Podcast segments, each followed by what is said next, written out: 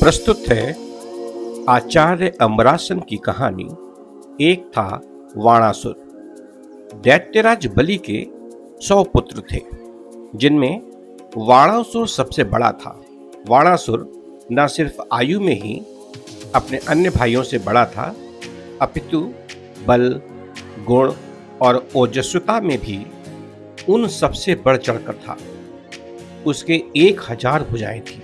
वो परम शिव भक्त था और प्रतिदिन कैलाश पर्वत पर जाकर शिव के सम्मुख नृत्य किया करता था। अपने हाथों से विभिन्न वाद्य यंत्र बजाता था और भगवान शिव को प्रसन्न करने की चेष्टाएँ करता था। उसकी चेष्टाएँ रंग लाई। शिव प्रसन्न हुए और उससे वर मांगने को कहा, बोलो पुत्र क्या वर मांगते हो? शिव ने कहा, वाणासुर बोला, भगवान, मेरे मन में किसी दुर्बल को उत्पीड़ित करने की अथवा देवताओं पर विजय प्राप्त करने की तनिक भी कामना नहीं है। यदि आप मुझसे प्रसन्न हैं तो मुझे यह वर दीजिए कि आप मेरे नगर के रक्षक बन जाएँ। इससे मुझे आपका प्रतिदिन सानिध्य प्राप्त होता रहेगा। तथास्तु कहकर शिव अंतर्ध्यान हो गए।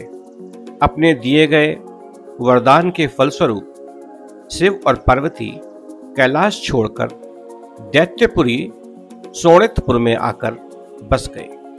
वाणासुर की एक पुत्री थी, जिसका नाम ऊषा था। वो माँ पार्वती से संगीत की शिक्षा प्राप्त करने लगी। ऊषा यौवन काल की दहरीज पर पहुँच चुकी थी। एक दिन उसने शिव पार्वती को एकांत में रमण करते देख लिया तो उसके मन में भी वासना पैदा होने लगी।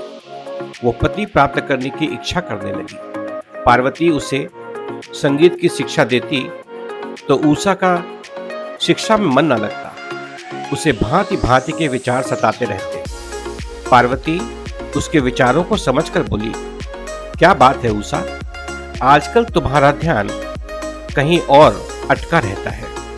मैं समझ गई, तू पति प्राप्त करने की कामना करने लगी है। थोड़े दिन धैर्य रख बेटी। अपने से तुझे एक पुरुष दिखाई देगा। वही भविष्य में तेरा जीवन साथी बनेगा। इधर, वाणासुर शिव से कह रहा था, भगवान, आपने मुझे हज़ार भुजाएँ तो दे दी किंतु अब वह मुझे भार स्वरूप लगने लगी है। बेकार पड़े पड़े मेरी भुजाओं में खुजली होने लगती है।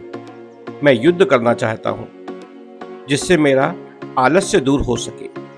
लेकिन कोई मेरी जोड़ का व्यक्ति इस धरा पर नहीं है, जिससे मैं युद्ध कर सकूँ।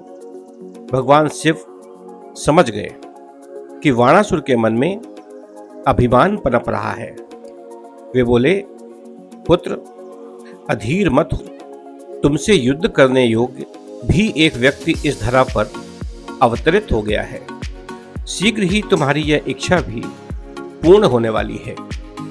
वाणासुर बोला, लेकिन कब और मुझे कैसे मालूम होगा कि अमुक व्यक्ति ही मेरी बराबरी का है?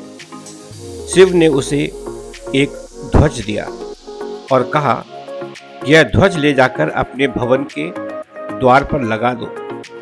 जिस दिन यह अपने आप नीचे गिर जाए, उस दिन समझ लेना कि तुम्हारा प्रतिद्वंदी आ पहुँचा है। मनुष्य के जब बुरे दिन आते हैं तो उसकी बुद्धि स्वयं ही भ्रष्ट हो जाती है। भगवान शिव द्वारा क्रोध में कहे गए वह वचन सुनकर भी वाणासुर प्रसन्न हो गया। उसने खुशी खुशी ध्वज को ले जाकर अपने भवन पर गाड़ दिया।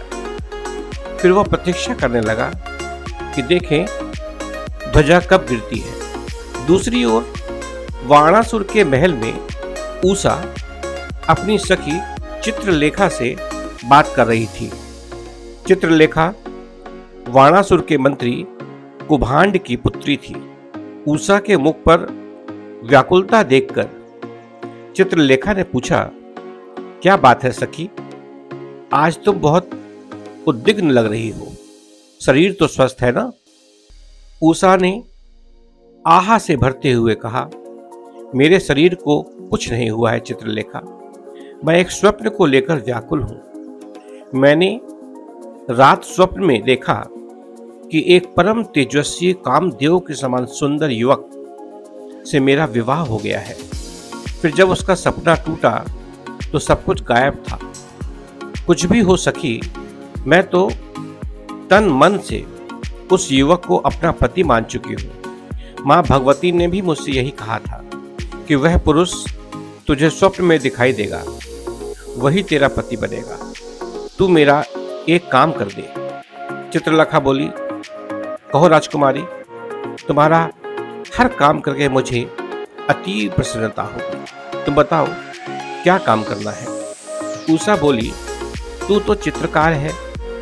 अपनी कल्पना से कुछ ऐसे युवकों के चित्र बना दो, जैसा मैंने तुझे उस स्वप्न पुरुष के बारे में बताया है। फिर मैं उसे पहचान लूँगी। चित्रलेखा ने अपनी कल्पना के आधार पर चित्र बनाने प्रारंभ कर दिए और उन्हें ऊषा को दिखाने लगी।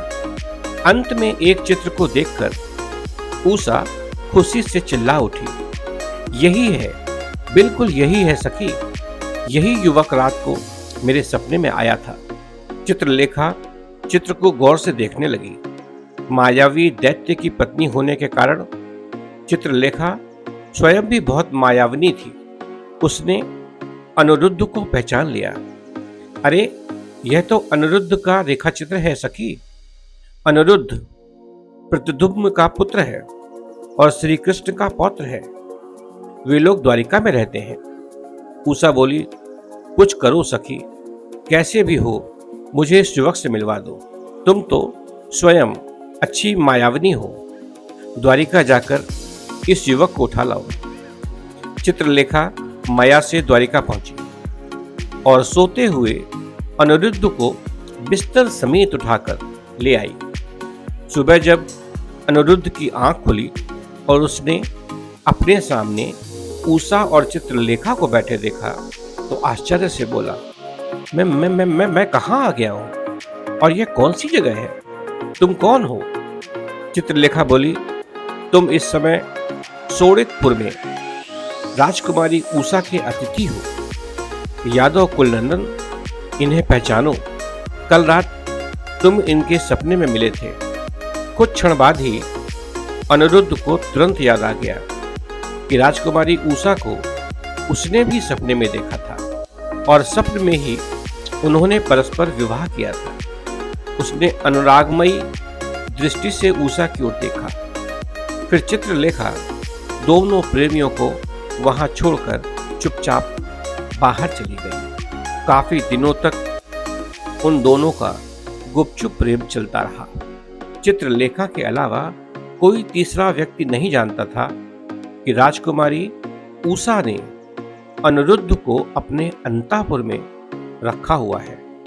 लेकिन ऐसी बातें छुपती ही कहाँ हैं? अंतापुर के रक्षकों द्वारा एक दिन वाणासुर तक यह समाचार पहुँचा दिया गया। वाणासुर क्रोध से भभकता हुआ अंतापुर में दाखिल हो गया। उसने राजकुमारी से कहा राजकुमारी, कौन है जिसे तूने अपने अंतापुर में छिपा रखा है? शीघ्र पता अन्यथा, अचानक अपने पिता को अंतापुर में आया देखकर राजकुमारी उषा सहम गई।